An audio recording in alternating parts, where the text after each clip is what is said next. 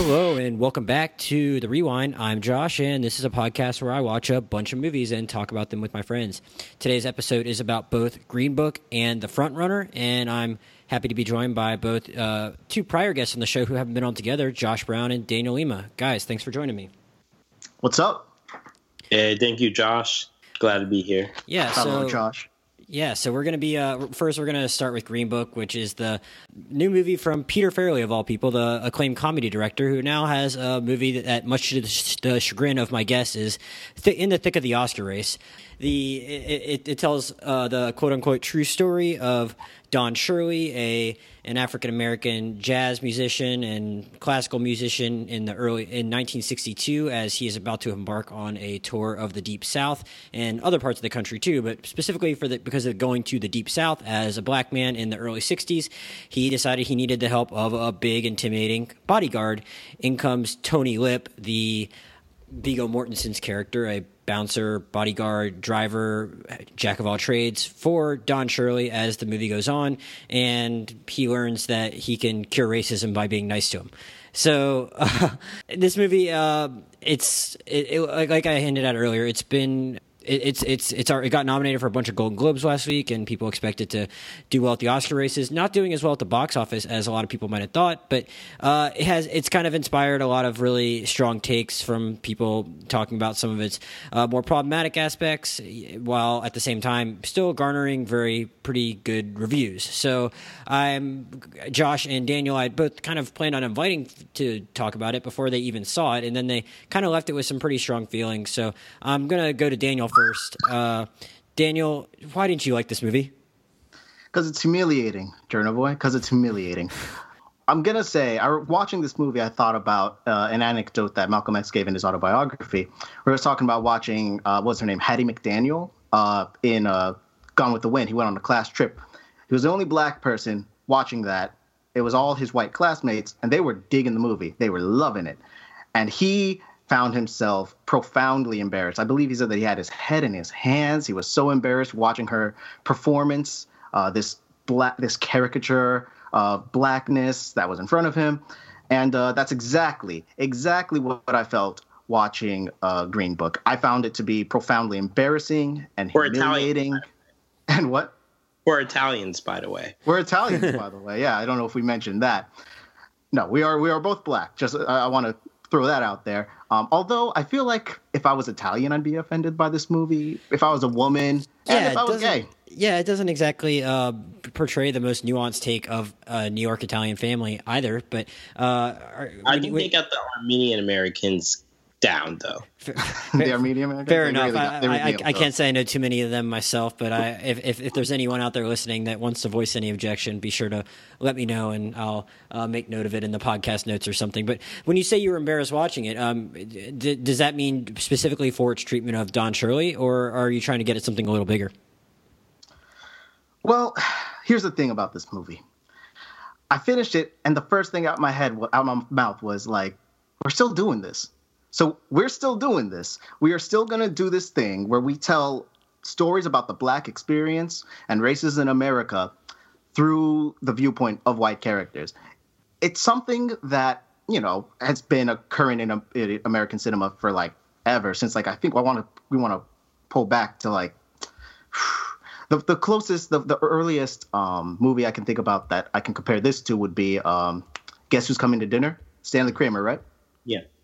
Um, well, you know, even which, further than that, like you know, you have "Cabin in the Sky" by like Vincent Minnelli, and if you want to like go even further, like you probably could count "Birth of a Nation." You know, but like, yeah, we have always had these sorts of movies, you know, floating about, and they did. I, I don't fault all movies, you know, you know, about with white directors and writers about race. You know, I don't think that they're all universally bad or anything like that. But I do think that there is a large difference between something like Driving Miss Daisy in the 1980s tackling this topic and a movie made in the year of Black Panther, Sorry to Bother You, Widows, Creed, Creed 2. Like we're we've got plenty of, you know, black artists telling black stories. We have a better understanding I think in the mainstream American culture, there is uh, a stronger desire to have you know the people who these stories are about tell these stories. Yeah. Uh, the context is different, and for Well, we should also mention that the Peter Peter Farrelly obviously is white, and the he, he's one of the writers on the movie, along with the guy named Brian Hayes Currie, who is also white, and the son of the Viggo Mortensen character Nick Vallelonga, also white. So all, not only is the director white, but all three writers are white. Wait, hold up, hold up, Journal. Eh, say that one more time. Are you telling me that the director of Dumb and Dumber and Stuck on You is white? Is a white dude? I, I wouldn't have guessed. Hey, I- would have guessed. For any of the uninitiated out there, as opposed to the cinephiles, I had to, I had, I, I had to make that clear because Daniel's making this point, and it's, it's not even like they had like a collaboration. Like you know, the, all the non-Spike writers, I think, on BlacKkKlansman were white, but at least Spike was there and obviously had a say. Here, they, it wasn't even like that. It was just a bunch of white dudes. Yeah. Um, and I think that that clearly shows because this take on race in America, I mean, it's backwards and it lacks the nuance necessary to tackle a narrative such as this. If this movie was just, you know, a buddy comedy about like a, you know, a kind of rich musician being driven around by this kind of gutter trash New Yorker, like, you know, I think that could have worked. But it's a movie that is explicitly about race. And the Wait, so you mean it was about race when the heavy score started playing and they got out and watched the sharecroppers? Here's the thing. That, that was about race. I was, I think- wasn't sure. Okay. I actually think that that scene is probably, and I mean this as an insult, it's probably the best in the movie because it's the closest thing to, um, you know, a you know a nuanced take on race in the movie, and they even then have the overblown score playing underneath it. But then you have all these other moments. You have this moment which you know apparently happened in real life, but it was disgusting for me to watch. Um, where Viggo Mortensen's character, sitting up in the front seat, is feeding uh, Mahershala Ali's character in the back seat fried chicken. Uh, where he's like, "Oh, you haven't had fried chicken? Here, have this fried chicken." And he's basically shoving it in the dude's face, and the dude's he dude he's like, "Oh, I, I I could never." And then he starts eating, and he's like, "Oh, I really love this." And then he's like, "Here, here, have some more," and he's feeding it to him like a fucking zoo. I'm s- I apologize, I don't know if we're allowed to use we, we, have, we have the we have the explicit tag, so as long as you don't mind people hearing you use the words, you can use say whatever you want. wonderful. So Advisory. Yes. So yeah, he's feeding this dude fried chicken as if he's like a zoo animal. Um, it was awful to watch. So I remember seeing the moment in the trailer and thinking, ah, I kind of get what they're going for. You know, it's probably not going to be that bad. It was that bad and worse. Uh, there was the moment where the two characters are in jail after Viggo Mortensen's character punches out a cop, and uh, we're allowed spoilers here too, right? Yeah, it's a true story, and like, whatever. it's it fair enough? kind, I guess they're it's both- true. I don't know, but Yeah. I'm not worried about it. who knows? But they're both in jail uh, after Viggo Mortensen's character, you know, uses violence against a police officer. And then we have Mahershala Ali standing over this dude, telling him the only way we are able to win is if we are good and, you know, we don't use violence. Is when you maintain your dignity. when you maintain your dignity. And to me, I see a black character being used as a mouthpiece by white writers telling black people how to approach, how they ought to approach uh, discrimination, racism, and all the evils that the world throws their way. It's Yeah.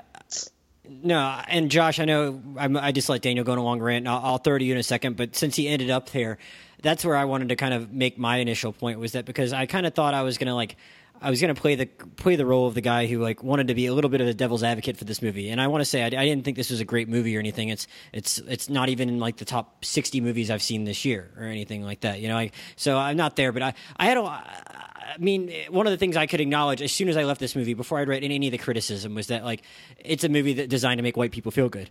And I was there with six white family members, and both of my parents said it was one of the best movies they'd seen in the last five years. And my grandma was on the phone with her yesterday, and she said, "I'm still thinking about that movie. I'm so glad you took me to see it." And I take my family to a lot of movies, and I, I'm just kind of like always worried they're not enjoying it. I'm like looking over, looking to my right, looking to my left, seeing if they're enjoying it, seeing if they're asleep. And uh, fortunately, I think my parents did fall asleep during Widows. Um, and I, I, I was just so happy to have taken them to a movie they enjoyed, and I was laughing with them, and I was like, "Shoot, should I be laughing at this? I probably shouldn't be laughing at this." And so I was like, kind of enjoying myself, and kind of realizing I don't know if I should be enjoying myself that much. But if nothing else, like I was able to acknowledge, like, yes, it's there to make white people feel good. They wanted to tell a safe story, but I thought their priorities were like in the right place. And you mentioned the in in like I, I, I for sure thought the fried chicken thing was offensive, but then I, I, I wanted because you mentioned this to me after you read my review on Letterboxd, and it was they're at the they're at the jail, and my thing was like, well, yeah, but that's what that character would want to do anyway, and I wasn't remembering that line, so I went back and read some other stories, and I'm like, yeah, I mean, I can see how they are uh, just kind of going to town and uh, t- holding the torch for respectability politics, and that wouldn't be so great, but at the same time, I thought that's what that character would want to do he would not want to be in jail any longer than he would have to. He would want to keep his head down. He's trying to get through this tour. It would make sense that he would be really upset that he punched the cop and let let things get to that point. But then I but then I actually read that that was one of the lines, and I just forgot that you only win when you maintain your dignity, and that just feels like it's the writers talking to us and telling us that that's the way to do it. Whereas like, and thus thus implying that like what everyone all those folks did a few a few years later in the civil rights movement wasn't the right way to go about it because they weren't as docile as they should have been, and that doesn't really sit right with me after I read I, I, read more about it and that and saw that saw that line again. But uh, I mean, Josh, do you have any thoughts on that? Because I feel like we've now just talked the first ten minutes and you haven't gotten to say much. Well, I don't know about you guys, but I was personally inspired by this story of a true friendship. uh, so, like, see, I had a like a much, you know, you were saying like you worry about like when you see a movie with your family and they're not liking it or whatever. Yeah, that was kind of like my experience watching the movie sitting next to Daniel because he was like, like I was like it was one of the most tensest experiences watching a movie because he was about to like choke like Peter Farrelly, like like like if he could, like or the white people in the audience that were enjoying the movie. So like the whole movie, like Daniel was like, I, I saw him. He was just like he was just gesturing like I want to choke this fucking movie like if he could. Like so I'm just like trying to like you know wait till the end credits. Don't get me wrong, I wasn't enjoying the movie either.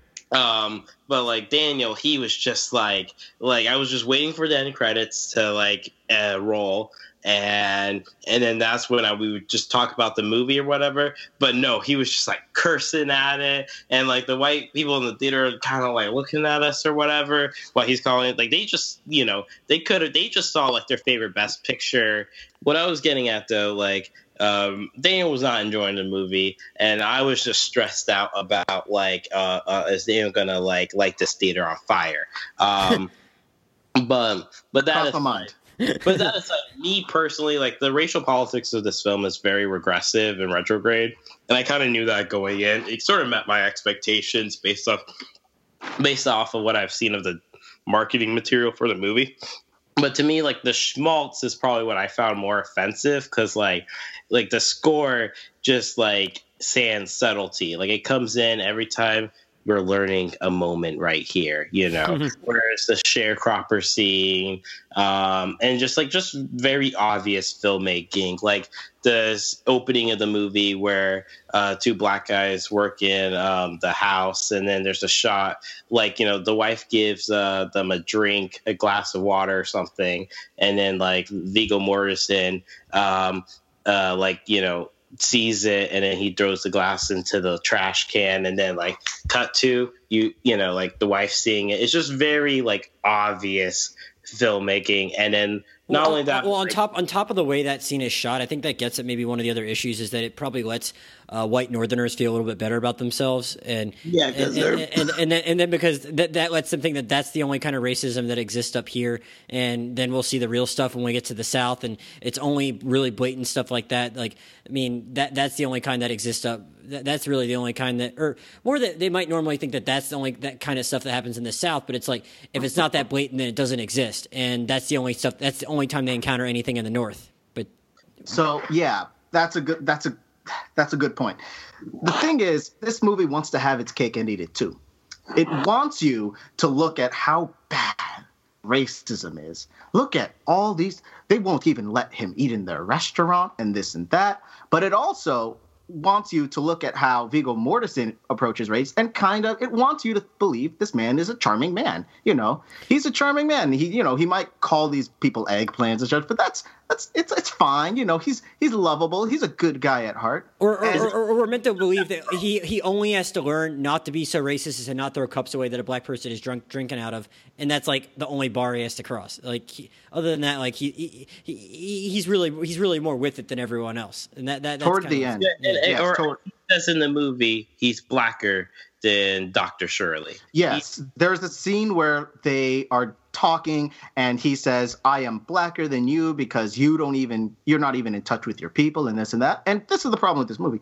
There is among many that is an act that that approaches something of an interesting take on race because you know the fact is that there are uh, you know there is a thing where like black people might not feel like they you know achieve a certain measure of you know blackness whatever you might define that as uh, and you know there are movies though that exist that have up- take, approached that. Uh, like dope is the first thing that comes to mind for me 2014 movie by um what's his name? Rick uh, yeah yeah. Um but the problem with this movie though is you know because of this man's lack of perspective experience and you know let's be honest talent uh, he's unable to really make those points in a in a way that isn't repulsive I'm gonna play devil's advocate on that scene though for a second. Um, because at the end, like you know, so when Viggo Mortensen is giving this monologue about how he's actually blacker than Mahershala Ali because he's not an elitist, whereas uh, Mahershala Ali is because he doesn't listen to the contemporary black music at the time or or eat fried chicken.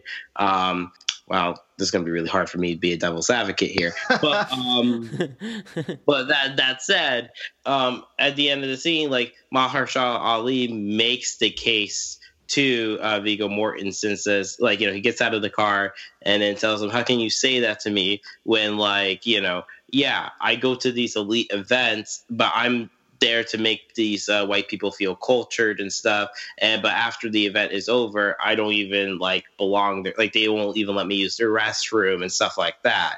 And so I think maybe the movie's a little bit self-aware of like the uh, critique of uh, of Viggo Mortensen's point there. Like I'm like at the end of the day, like it's something ignorant that Viggo Mortensen's character says, and the movie acknowledges it. Um, the movie also, however, acknowledges. I believe that the movie also somewhat makes the point that you know what uh, uh, Mahershala Ali's character genuinely is too out of touch with the black experience. Yeah, and that's kind of one of my problems with the movie. It's just like how the movie is portrayed. Like you know, if you're just watching this movie, like Mahershala Ali is playing this uppity black dude, and Viggo Mortensen is this fun-loving, down-to-earth dude or whatever, and he's our audience viewpoint. You know, like the whole time, like you know, um, like Mahershala Ali is you know like rude to Viggo Mortensen like throughout the entire film, and he's kind of a buzzkill, and like that kind of rubbed me the wrong way because it's just sort of like you know, it's this sort of fear of a, like a black elite that we see like mm, exactly exactly. Like, i remember looking at this movie and th- seeing you know they were introduced with mahershala ali dressed in this you know oh, garish african yeah. garb sitting in this golden throne apparently he really and, did live above carnegie hall though which is kind of insane but yes I well that's pretty cool honestly and that's what yeah. i was getting at. Like the the fact is i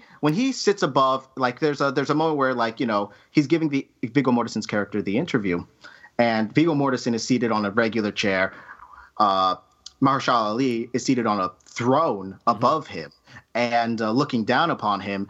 And I think the implication that the movie is trying to give us is this man thinks so highly of himself. He's so above it all, blah, blah, blah. It's negative. And me looking at that said, man, this dude is a doctor. He's got a nice office. He's a black man in the 60s and he's got all this. Like, I saw that and I saw, you know, a powerful black man and I actually enjoyed that image. Well, do you but think they like think the examine Well, sorry, go ahead. I don't think the movie does like that image. I think the, what the movie wants is to see uh, Mahershala Ali, you know, come to uh, Viggo Mortensen's house, sit with his nice Italian family who were calling him an eggplant five minutes ago, and you know, find some gleam, some happiness there.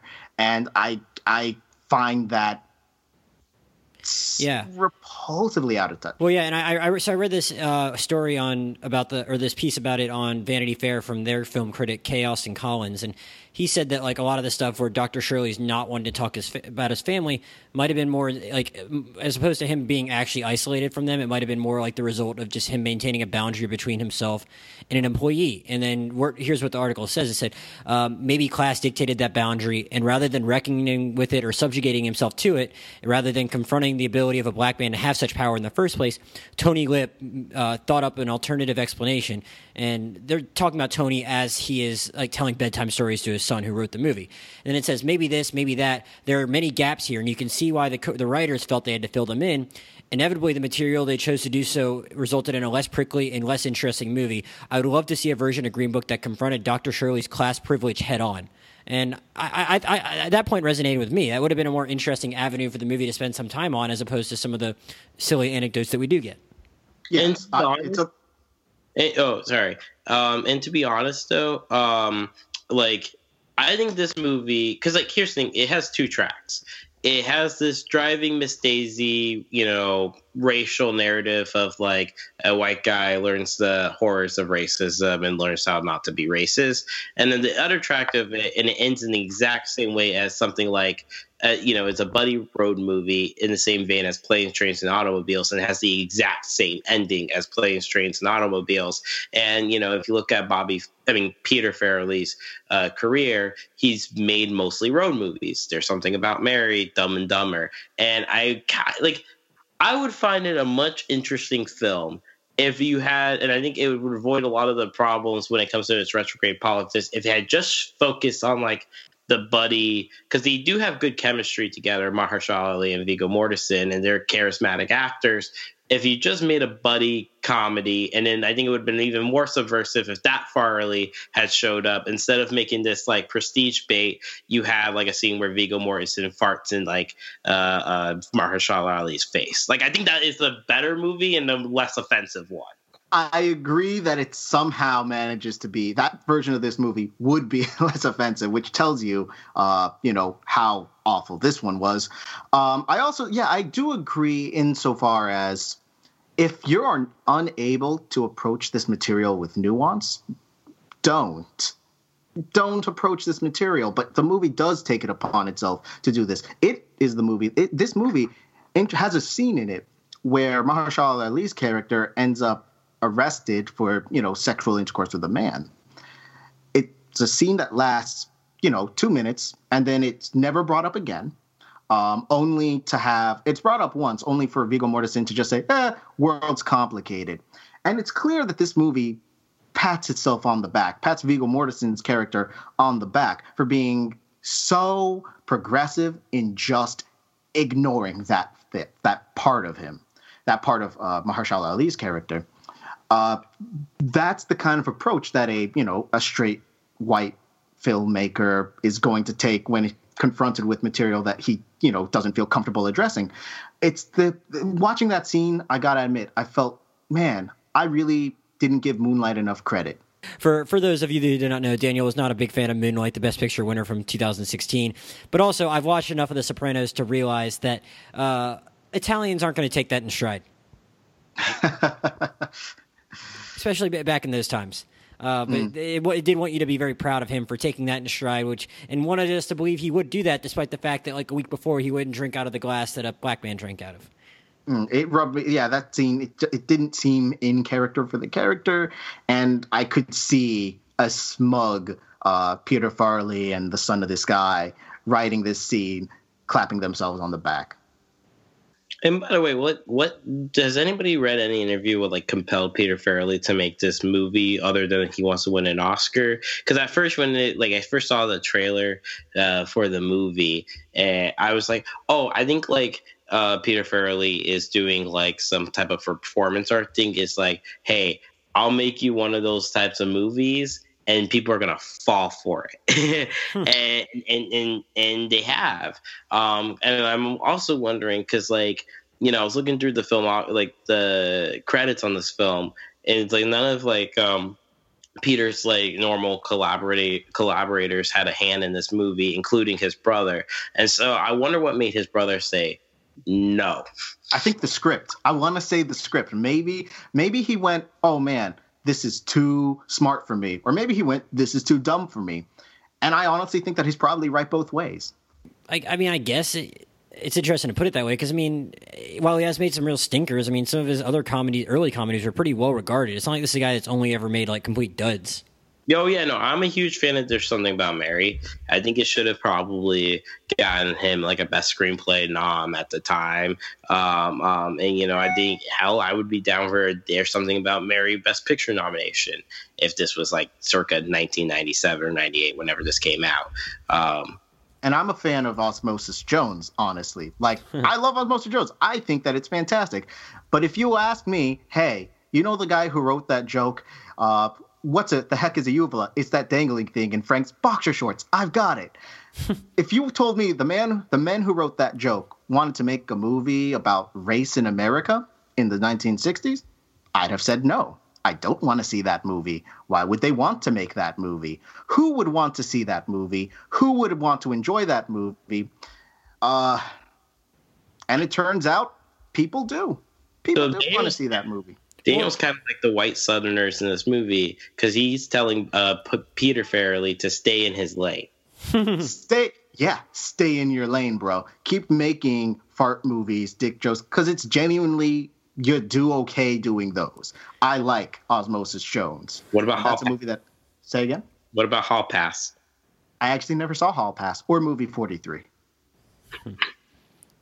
Well, I mean, yeah, no, I feel, I feel like you guys have uh, kind of contextualized some of the issues with it pretty well, and I'm glad I asked you to do that. I mean, I I don't know, and I'm trying to still kind of reckon with the fact that I did enjoy myself so much with it, while I can while I can acknowledge all of these different issues. But it sounds like you don't disagree that there's still rather good performances just in service of like a not so great uh, execute not so greatly executed idea is that fair to say because i did enjoy watching these guys if nothing else even in the moments where things weren't offensive if that if that's okay i don't know if Viggo gets nominated for Best Actor, I feel like that's kind of unfair because like, um, like it's such a hammy, cartoonish like performance in a year where like I could list you like you know Ethan Hawke in First Reformed, or John David Washington in BlacKkKlansman, or you know Robert Redford in Old Man and the Gun. You know, I could list you like several different actors uh, um, that probably won't make the cut, and at the expense of Viggo Mortensen, and like it, it's sort of like I felt like the, the, this, these roles were beneath both Viggo and Mahershala Ali because I think they're both very interesting actors and probably two of the best of their generation. Um, so, but I mean, like they're, I think they're fine in it, but like, you know, we talk about like I mean, like my thing is like we could have just watched a different movie starring them too, and I would have been better off. Well, yeah, I don't think anyone's uh, arguing to the contrary. I was just trying, like I said, I'm just trying to kind of like work through my experience with this movie. And oh um, yeah, yeah, I got you. I and, didn't like. Sorry, continue. No, I mean, like I, I, I can't help it. Like I, I, I'm gonna laugh at him eating a whole pizza in one, like in, in, in one bite, like a taco, or him just like saying a curse word at an inappropriate time. And uh, maybe that's just because I have a, a low bar for getting laughs of me when people are being crude in inappropriate situations. But like, Dumb and Dumber To was part of your best films of the decade. Uh, no, it was not. But uh, uh, but yeah, I mean, like I, I don't know. I, like I said, I, I, I couldn't, I couldn't put off doing this podcast forever, and I, and I, and I, figured you guys could kind of help me kind of understand the movie better, and I think you have. But I'm still trying to, I'm trying to decide like what parts of the movie I still like feel okay about enjoying. You know.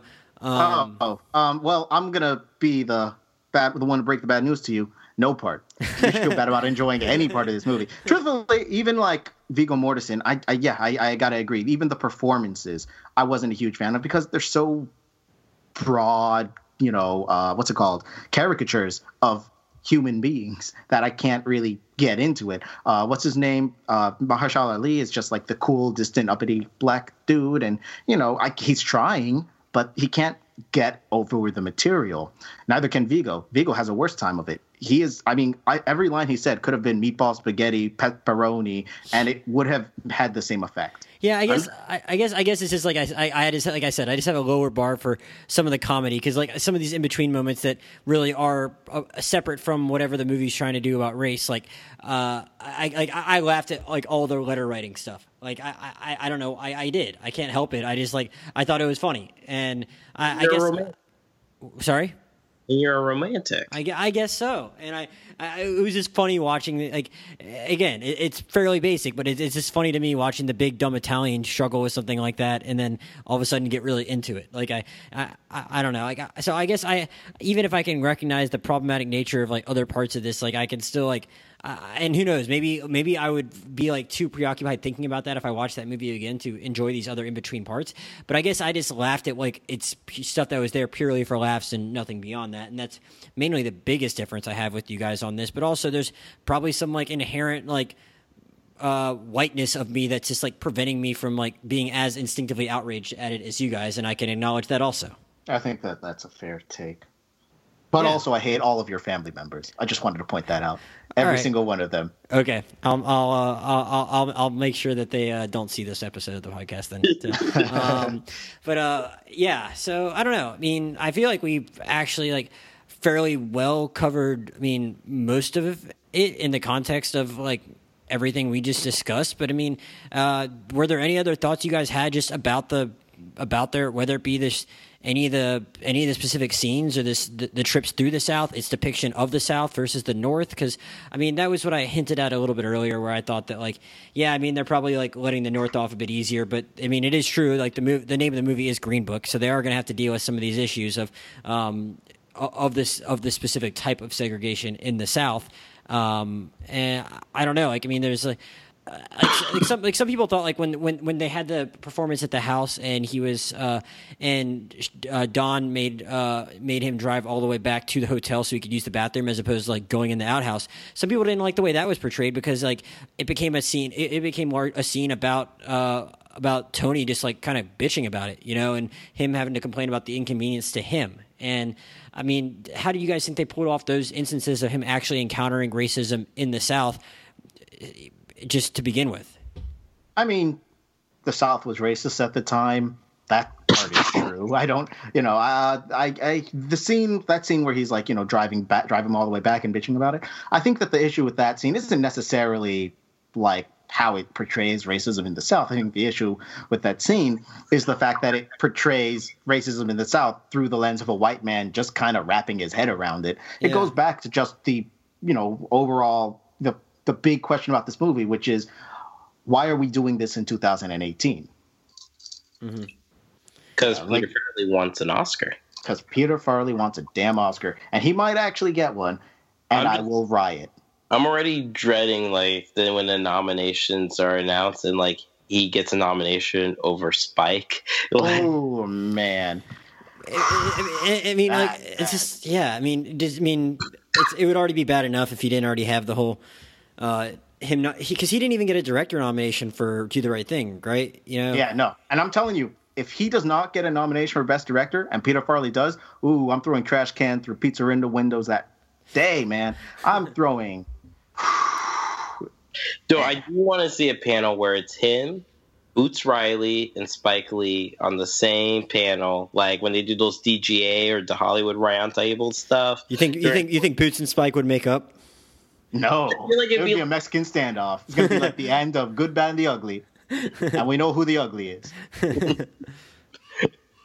yeah. Well, well, fair, fair enough. Yeah, I, mean, I, I was just kind of curious, trying to think of just any any other instances and um, odds and ends about the movie. Um, I don't know. What do you think of uh, of him calling out uh, Tony for uh, stealing the stone and then um, not it was if, if, I thought they were gonna kind of like actually like make it a big point later on. Instead, he just kind of like jokingly calls him out on it. Do you think that was the movie trying to do uh, bite off more than it can chew and make some kind of statement and then not really do it, or it was? Did you not even think that? No, I didn't think it was. I, I think that was just you know supposed to be a funny little moment, and that's the kind of moment that honestly would have probably if the movie was just composed of that, I would just think that this is a you know a lazy buddy comedy, you know, rather than an atrocious work of art that sets race relations back 30, 40 years.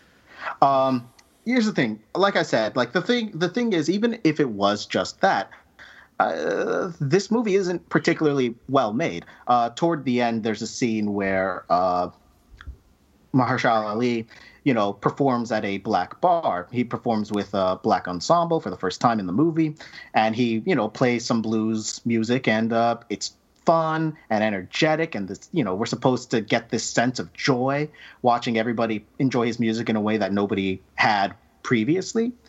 And um, it's inert. Like he just it's just you know they cut to several portions of the room. They cut to viggo mortensen clapping along to the music. And that's it. The camera doesn't move around at all. It doesn't have any energy to it.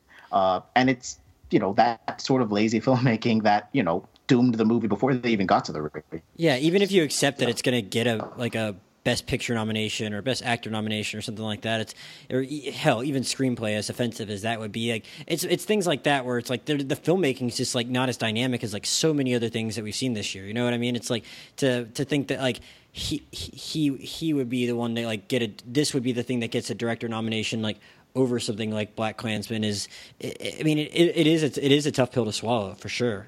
Um, and, and here's the thing: there's also with this film, I think like okay, so when it comes to like the cinematography of the film, like there's this trend where like if you watch movies about like the 70s like bohemian rhapsody or whatever they have like these yellow color schemes like during it like this yellow almost like cigarette smoke tinted uh, color scheme.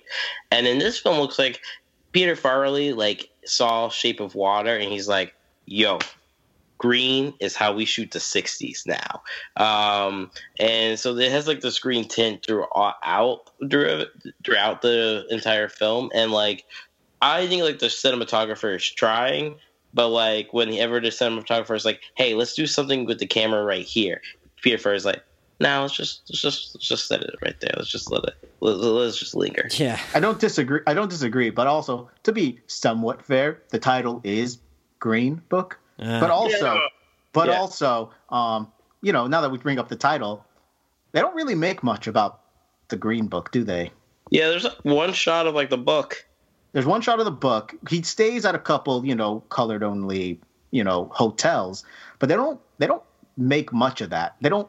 There's like a scene where like people are playing like a game and they invite Mahershala Ali along. He's like, "Oh no," and then he leaves but they don't make much about the divide between you know that's probably for the best if if if the movie had like done everything else well because like that's probably the easiest thing for audiences to get like yeah we know that like there were places that were for blacks only or for whites only in the south of the 60s like it maybe didn't need to dwell too much on it unless like you said where he's kind of holding himself out from the rest of the black community. Like if they had handled that the right way, then like maybe yeah, that becomes a lot more interesting. But they, like you said, they just kind of skim over it in a couple scenes, and then it's about it. You know. Mm-hmm. Um, yeah, as it stands, it's probably best that they didn't overextend yeah. themselves like that. Yeah. Last question before I we move to the front runner uh, guys. Like I, I think I talked to Daniel about it a little bit before when I was talking about doing this movie. It might have been before you saw it, but I was kind of interested to talk to you about it in terms of uh, you guys being like big fans last year at Three Billboards outside of Ebbing, Missouri. And I think before you'd even made the point about Green Book, you had said that well, yeah, like you would say that like Three Billboards isn't about race because I had kind of drawn a comparison there. It, you, know, you might have qualms with how it addresses race, which I thought was actually a much better way to put it because this movie is obviously much more directly about race than something like Three Billboards. And I don't want to get in the weeds on debating like the plot points of both of those movies because like then we'd be here for two hours. But like one thing that did happen was, that Three Billboards got really got picked apart for some of those um, issues about how it handled race. And do you guys see like this anything like that happening in this movie in the next two months that does slow down like its Oscar chances, or do you think it's going to be a little more critic proof than that? Ooh, God willing. I think like ultimately because as as because I think like Three Billboards wasn't nearly as offensive as this film as like people like said it was, and I think it's a better made movie. I think most people could, even if you hated Three Billboards, I think you could say that it's a better made movie. It has more going for it. It's not relying on this rope like plot, and and like that film ultimately it's like the academy said all right we can't we can award it for the ca- acting categories but like it didn't even nominate nominated for director and i think it's a better directed film than green book and it didn't and ultimately didn't win best picture so i don't necessarily i and maybe i'm giving the academy too much credit but i do think like like they ultimately don't go for Green Book. I think, you know, they have a Star is Born and Roma right in front of them that like better represent like their ideals and like has I think broader support amongst the uh, academy. And I think this is sort of like the there's always like a middle America like blind side like pick in the nominees. And I think that sort of fills that slot.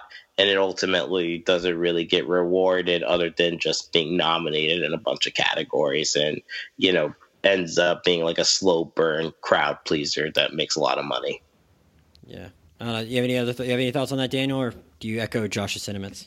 I echo josh's sentiments. The thing is uh, three billboards was a movie not explicitly about race. I do have qualms with how it treats the black characters in that movie but that they weren't thrown yeah. front and center uh, versus Green Book, which is an attempt to address race in America through a uniquely for through a white perspective, uh, and the idea that the Academy will go for this sort of thing again boggles my mind. I don't really see it. With that's the thing. What I'm saying is that like Three Billboards was kind of the favorite for a lot of Oscar season. I guess this isn't starting out that way. Like people do probably think A Star Is Born and Roma would be more ahead of it in that respect. But like like I said, maybe Three Billboards getting picked apart like it did might have hurt McDonagh's chances at getting an Oscar nomination. So that's why I was kind of curious to talk about it in this context. So and the movie's already getting picked apart. There's already think pieces.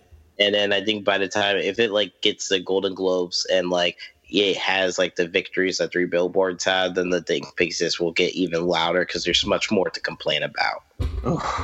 Yeah. yeah. Well, I think we I think we pretty well covered it. So um, again, this movie is going to hang around for a while, even though it still hasn't made back its money. You know, it's been out for three weeks. It's it says at least according to Wikipedia, which you know is correct, uh, has a twenty three million dollar budget and has only made twenty million. But I feel like uh, the Golden Globes nominations I think helped it actually not tr- have a decent weekend last weekend at the box office, and it'll hang around. I think it's going to be one people are going to bring their families to, just as I did. So uh, if you have any thoughts on uh, what we said and want to yell at us for shitting on a movie that you really loved, uh, let us know. But uh, now we're going to move on to the front runner, uh, which is the newest movie from Jason Reitman, the acclaimed director from of Up in the Air, Thank You for Smoking, Juno, and from earlier this year, Tully, amongst some other movies that are nowhere near as good as those movies.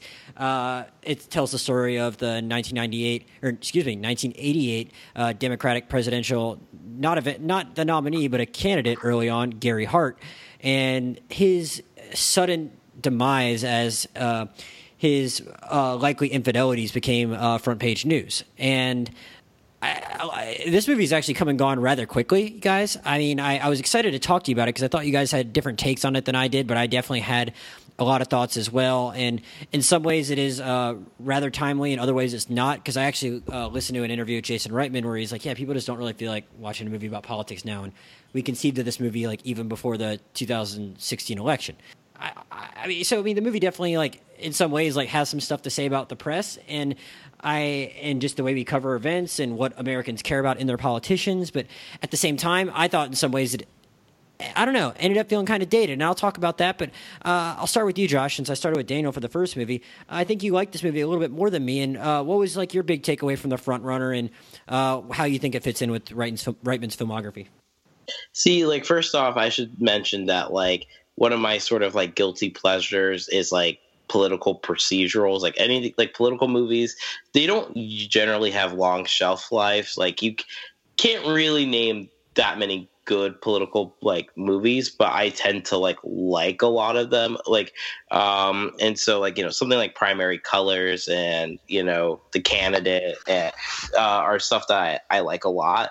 But um and so, like when it comes to this movie, I was like in the bag for it uh, going in, and I actually have a generally favorable like uh, uh, uh opinion of Jason Reitman's filmography than most people. Like I, I, generally really love his first four movies, and I thought Tully was a great comeback. Um, and I think, and it, he, I know that he drew a lot from uh, the candidate, the Robert Redford film from the 70s. And the director of that, Michael Ritchie, is sort of like this obscure, like 70s director compared to like the other people of that era, like Altman, Spielberg, Scorsese, and stuff like that. And Michael Ritchie, he would do these like social satires like downhill racer and smile. And like he had like one like big and bad news bears. Um, and he was this sort of acerbic you know satirical director. And they kind of like flown under the radar and now being appreciated by cinephiles now such as jason reitman.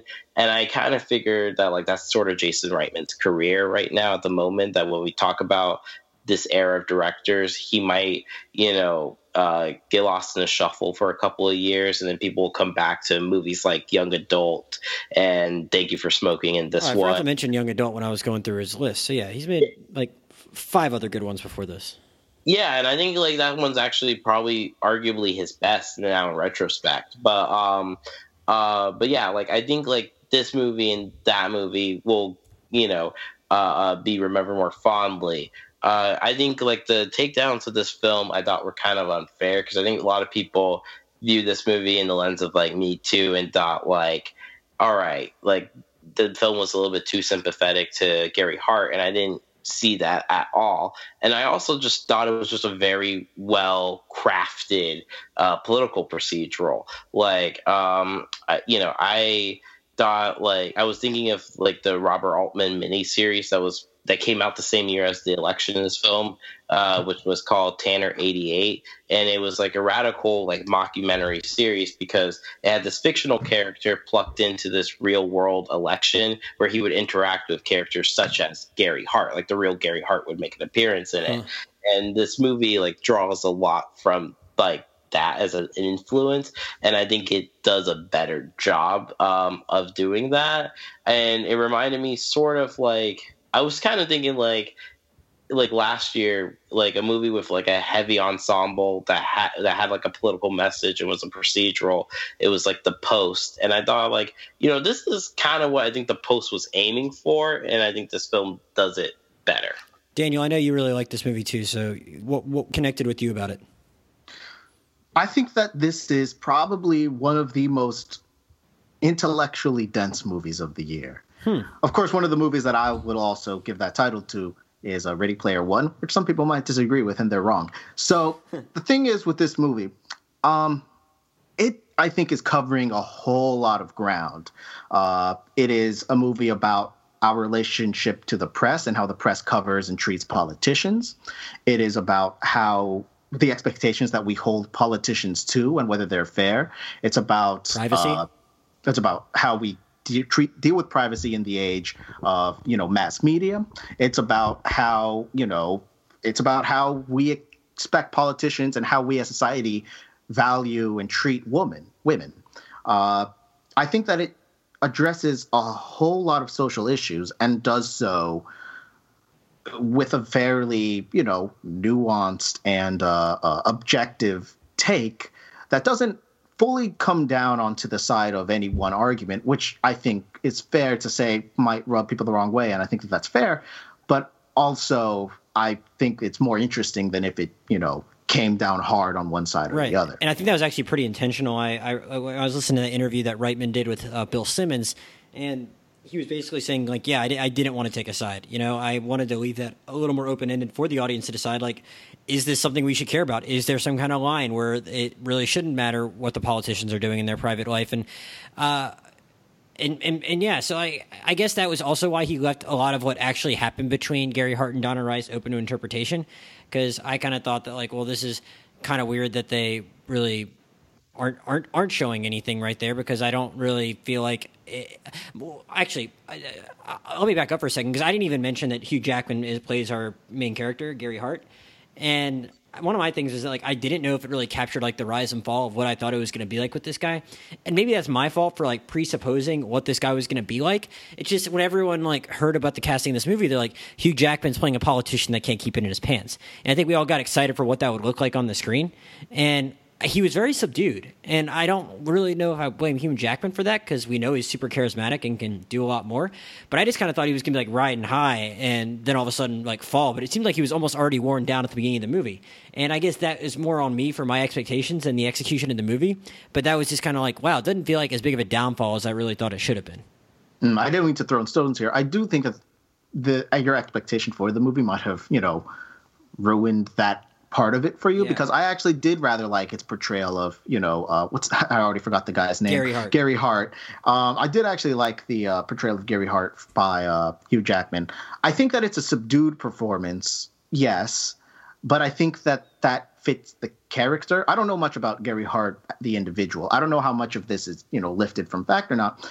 However, my the characterization of the Gary Hart in this movie is that he is a competent, likable personality, you know, who will throw aside a clever witticism or whatever, but you don't really get a sense of who he is because he wants to keep uh, the public and the press at arm's length.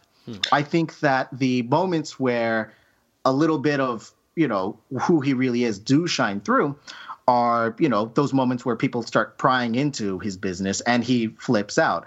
Um, I think that it's funny because this is a movie that I assume was made early last year.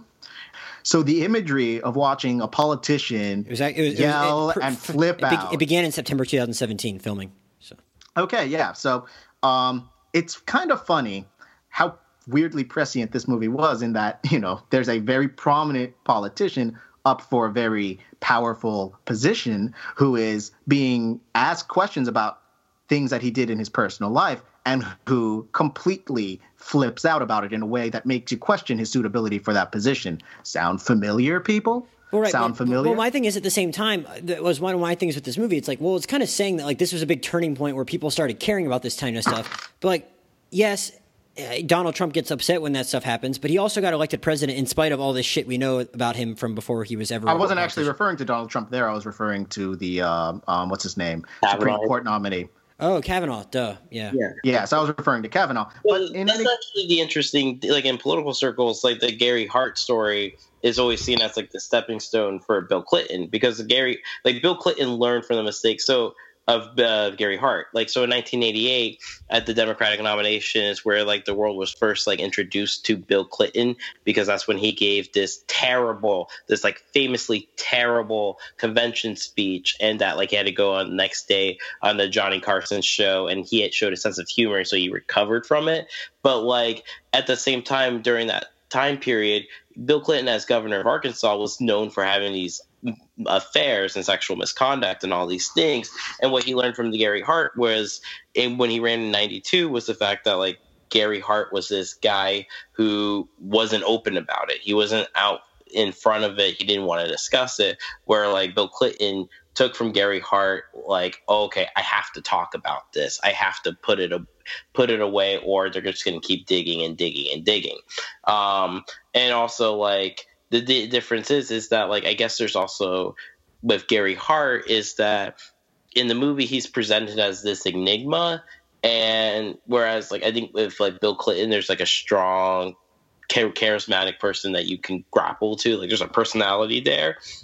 And I think with this movie, like as it presents him as an enigma, I think it's purposeful so that way we can see the other uh, viewpoints of the film and how they perceive Gary Hart. One of the things I think the I- film gets at pretty well too is that like Gary Hart, like he obviously didn't get to be president and uh, wasn't really a, a senator again after 1987, but he, I think things went better for him, and it movie subtly acknowledges that's probably going to be the case. Like he was, at, he was in the, he, he was out of the public sphere for a while, but he actually, which I didn't realize till I like went back and was looking stuff up. Like Obama actually like appointed him to a couple of different things. Like he was like vice chair of the Homeland Security Advisory Council from like 09 to 11 and was uh, United States Special Envoy to Northern, Northern Ireland from like 2014 and up until uh, Trump took office. So he got to, got to do some stuff, and I don't know, and that, that's why I actually appreciated the movie's portrayal of Donna Rice. Like I think it acknowledged that like it was going to disproportionately probably affect her worse, and I thought that was pr- a pretty smart thing that the movie did. And I like that they go out of their way to like present Donna Rice as this like person who was actually like a smart, you know, like you know, like she was like a valedictorian or something at her college, and they present her as like, okay, like there's that uh, conversation between Gary Hart's uh, campaign aide, who's also a woman, and Don Rice, and they're talking just as women, and and it's clear that like there's this guilt over Donna Rice because the campaign aide, who's this um, woman in this like pretty uh, high covet, highly coveted uh, position, she realizes that after this election, like Gary Hart will probably fly, uh, land on his feet, uh, whether or not he becomes president or not. But Donna Rice is this uh, as this lady, she's always going to be uh, uh, tarnished. Her name is tarnished. She was going to be slut shamed, and uh, she'll never find like a good enough job for what her talents probably were. Yeah, like there's a scene toward the end. I think it's the last scene. It's the scene right after he gives that press conference that ends his presidential run. Uh, and uh, Gary Hart looks over at that female aide and asks, like, "So Donna Rice is she is she is she okay?" And the aide replies with like a, "It's disgusted. I don't know what you want me to say to that." Uh, I think that it's a movie that does clearly recognize the you know privileges that uh, Gary Hart is afforded that the you know the other side of this equation doesn't receive. Well, one of the other uh, things that the movie grapples with though is uh, how much privilege he should be afforded by the press. Uh, how do you think the movie actually handled that? Because that as a former journalist myself, I, I actually found that pretty one of the the best, most interesting part of the movie. Um, I know, like, yeah, I like the press intrigue into it as well because this is a time where, like, it's the 80s, and so, like, tabloid journalism is taking foot. And we generally, and prior to Gary Hart, um, the press didn't really care about the affairs of politicians. Like they didn't care about JFK or LBJ, and you know, and so like at this turning point where you have the rise of cable news and you have the rise of tabloid news, Gary Hart is, you know, um, at this point where like they're starting to question his conduct. And now, I think in a previous time, the answer is well you could be a shitty person and a good uh, uh, uh, uh, and good at your job right? Uh, but now in this post me too movement and i think the movie sort of addresses this where there's a scene at the washington post where there's the reporter who's sympathetic to, towards gary hart and he's talking to one of his female colleagues uh, who's skeptical of gary hart and he asks why you're so skeptical of him. And he's like okay like how you treat women in your personal life kind of tells me what you view women like. You know, how can I trust you as president that you have the interests of women when you treat them like objects? You know, it's an interesting and that's an interesting conversation because the the the, reporter who is sympathetic to Gary Hart was a young. You know, black man. Fictional character, uh, though. I fictional character. Yeah. Well, that's actually that makes it even more interesting to me because I think that there is a choice to make that character a young black man because I do believe that it sort of addresses uh, the fact that this isn't unique to like white men. Uh, the Me Too movement, I think, has been plagued with like you know like white men, primarily white men, uh, right. being you know found out, and uh, I think it makes R. the Kelly point. It disagrees. R. Kelly disagrees, uh, but like the I think it does make the point that this is uh, universally male privilege and. Uh, yeah, no, that's a good point I hadn't thought about. Um, mm. Because I and I and I mean I enjoyed watching that because that guy does slowly come to that realization that like look I especially because the movie is pretty smart about how it like shows how a PR team for a politician would treat different publications differently. He's like getting this special access because he's the Washington Post and it's funny because like in sports, like they are more separate now, the press and the athletes. Whereas like they're not going to be traveling on the same plane as them. But like today, they they still would both be traveling on Air Force One or something like that, and maybe even a little more common to have even a little more access on a campaign as opposed to when someone is the president. But he's like getting this access and really not doing as much with it as like he probably could be and I, he realizes that at the end, and he's the one that asked the tough questions. And like I said, it's a fictional um, it, it's a fictional character, but it is an interesting choice that the movie makes to show that. And I, I like the terms you put it in right there because, while, yeah, at the same time, he if you presuppose that he's real, it, it, must have taken a lot for a young black man to make it to that one of the top most prestigious jobs at the Washington Post in 1987. But at the same time, he's still being afforded some privilege, even while he probably had to face a lot of obstacles to get to that point in the first place. And he's eventually kind of has to face that privilege eye to eye. Yeah, and I think that like uh, earlier you had said that um, you know, you had said that you know, despite all this movie has to say about how you know the press the, press's relationship with presidents and how we treat these sorts of scandals. Uh, despite all that, Donald Trump was in fact elected, and you pointed to that, I believe, as like a sense that like the movie was a bit out of touch. Not even um, out of touch, because I know that they. I mean, I don't know. I guess they conceived of it before Trump got elected, but more just like not as timely and maybe as we would have thought, or just. Mm, I, disagree. I disagree okay. fully uh, because I think that this movie takes place at an interesting time where, as uh, Josh Brown said, um, the, the, the press was starting to become more tabloid. Right. Uh, cable news was starting up, the 24 hour news cycle. We started to treat politics as a circus. At the same time, like, you know, in the past, uh, newspapers would not cover the sort of you know personal lives and infidelities of these politicians. Meanwhile, back in the time, back in the area of like JFK and such, where like we would have norm like newspapers wouldn't have covered it. I think though would that scandal have come out publicly, it would have been ruinous. Um, as that's this scandal was ruinous to Gary Hart. But now we live in an era where our president, you know, can you know, uh, you know, can philander, can you know, have out there that he, you know, was cheating on his wife with a porn star, you know, while she was taking care of his kids. Or and, saying on audio tape, uh, grab him by the pussy. And he can still be elected. I think that it points to, it's an interesting uh, uh, uh, uh way to approach that fundamental irony. and also, like, crazily enough, like the week that like this movie came out, it was reported like I think it was on Slate that so Lee Atwater, so like right back it up. So like we're right now in the mourning of President George H. W. Bush, right? And so um, if it wasn't for Gary Hart, like most people believe that if it was Gary Hart instead of Michael Dukakis versus uh, George W. George H. W. Bush, Gary Hart would have won, and George H. W. Bush wouldn't have pres- wouldn't have been president.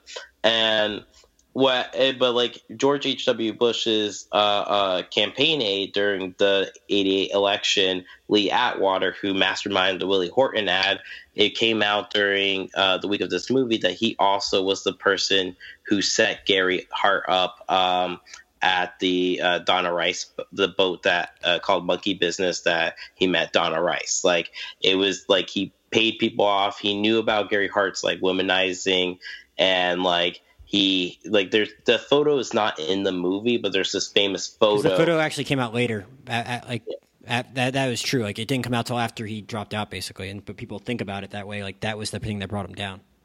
Yeah, and there's photo of him and uh, Donna Rice, like Donna Rice sitting on his lap uh, on the boat, and it's not in the movie, but um, but yeah, like I think he like like paid like the photographer to do it. So there was like a whole trap that he had set up for Gary Hart and like Lee Atwater. Like he died in the early '90s, um, but he told uh, Gary Hart's like campaign manager before he did he before he died because he was like repenting for all the bad things he did. And I think Gary Hart's campaign campaign manager finally died this year, and he like finally admitted like yeah, Lee Atwater Lee Atwater told us that like he set up Gary Hart on that boat. So it's kind of crazy that like you know this movie comes out the same year that George H. W. Bush dies, and like you know his Gary Hart's like stories, you know like his fall is kind of uh, uh, uh orchestrated on behalf of yeah. Speaking of speaking of um, the campaign manager, who in this movie is played by J.K. Simmons, a frequent Jason Reitman collaborator. I that was the last thing I wanted to ask you guys because I have a I have an appointment to go see uh, A Star Is Born in IMAX, which I'm very excited about. But I only have a few more minutes because of that. But one of the things I couldn't end our discussion on this without talking about that was was this cast. Um, mm-hmm. It's funny you mentioned the post earlier. There obviously are some parallels in that they've come out in consecutive years, and they're movies that are about a combination of politics and journalism and all that. But one thing it did was it like it, both movies kind of like saved a lot of money by casting a bunch of TV actors in a lot of the supporting roles, which is kind of fun for me because it was a lot of people I had seen before. Uh, did you have any thoughts on any particular supporting characters that you really enjoyed in this movie or any of the performances? Because a lot of people pop up. Yeah, like I, I really like Steve's. Is I can't pronounce his yeah, last Steve name. Zissis from uh, Togetherness. Yeah, yeah, yeah. That's where I first saw him. I always enjoyed him, and he plays the Miami Herald reporter. There's Bill Burr, uh, uh, who plays the sleazy sports, which feels like yeah, that is a Bill Burr role. That is a Um, Bill Burr and, role. and Mike Judge playing man. the editor.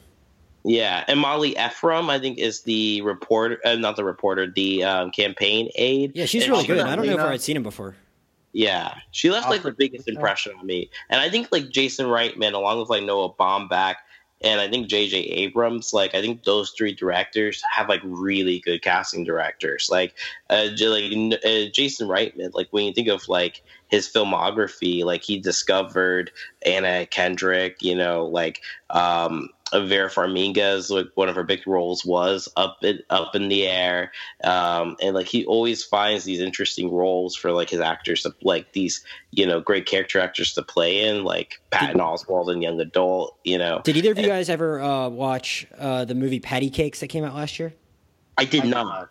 I heard about it. So the, the guy that plays the the black reporter for the Washington Post is actually like plays like a, a rapper that's kind of like like a social outcast in that movie and is like really good. And I, I, I did not make the connection until like I looked on IMDb after this movie, but like I, I really enjoyed him.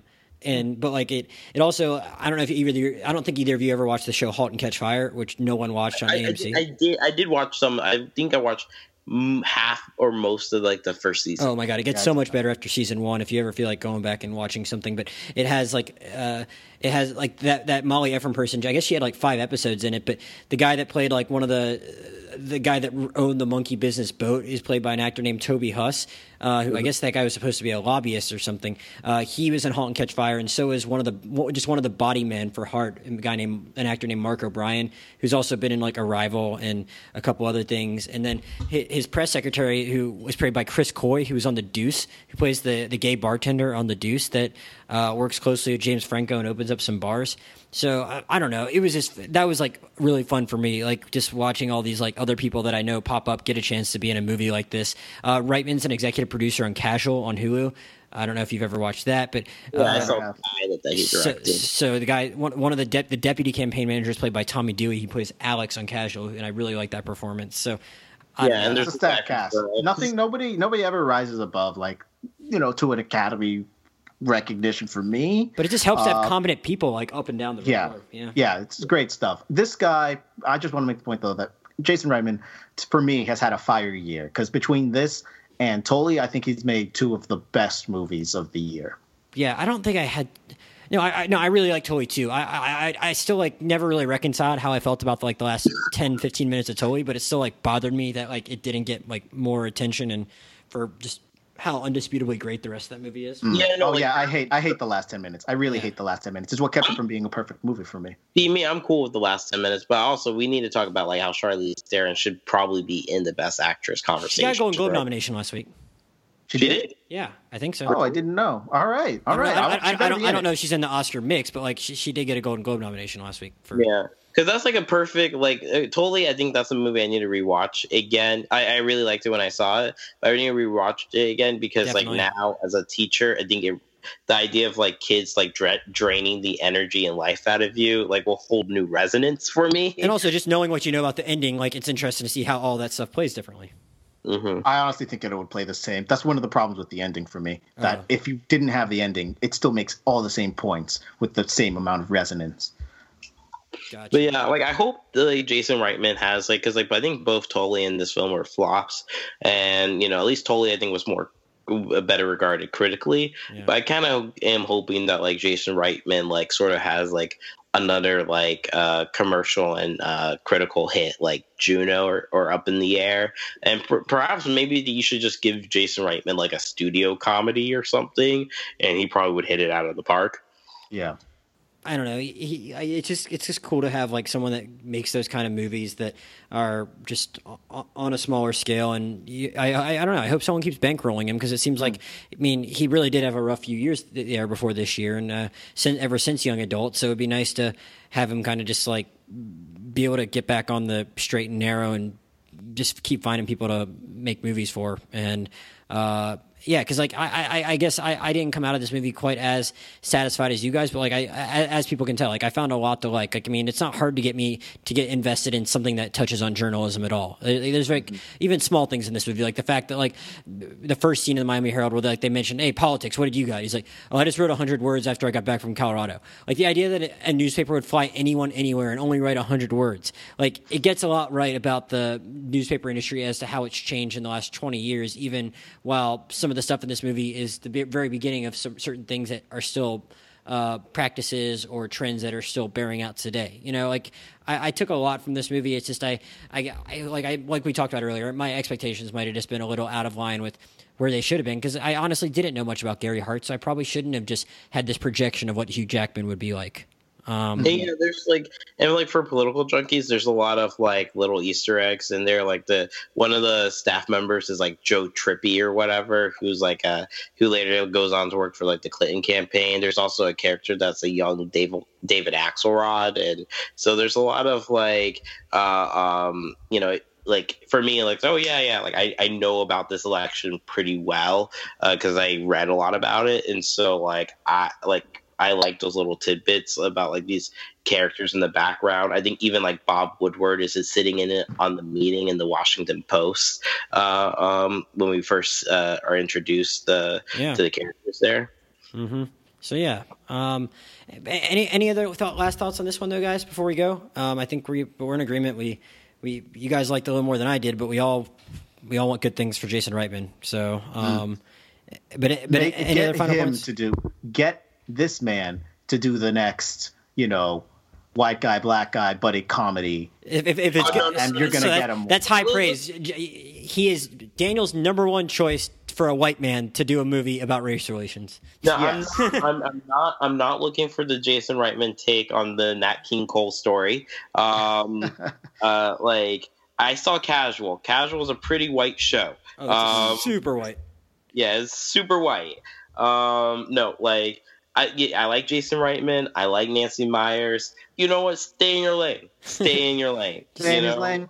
I mean, I won't. I won't be too mad about that. you know, just you know, you give role like okay, you made a character black in this movie, and, and it worked out. Good, good. there you go. Yeah. Well, um, before we get out here, guys, uh, anything you want to plug, whether it be Letterboxd or something else, Josh? Letterboxd. Uh, I think it's at JKB1626. Um, and then on Twitter at Joshua Brown 95 because I was really original. Yep. Daniel? I don't have a tw- I have a Twitter, but I don't use it. So follow me on Letterboxd, letterboxd.com slash felonious funk. That's with two F's. I'll still tag you on Twitter anyway for you to not retweet it because you don't go on Twitter. Um, yeah. And mine, um, as usual, I'm Josh Jurnovoy J O S H J U R N O V O Y. And uh, Twitter, uh, same thing, just one word as opposed to two words for Letterboxd. So the, as, as, stay tuned for coming up. Coming up. What? Can I plug one more thing though? I, Go for I, it. Uh, welcome to Marwen. It comes oh out God. December twenty first. Everybody be there. Pick your whole family. Uh, um, I believe I'm still booked for that podcast. If you want to do a double bill of Welcome to Marwen and the Mule, I'm your mule guy. I'm your Marwen guy.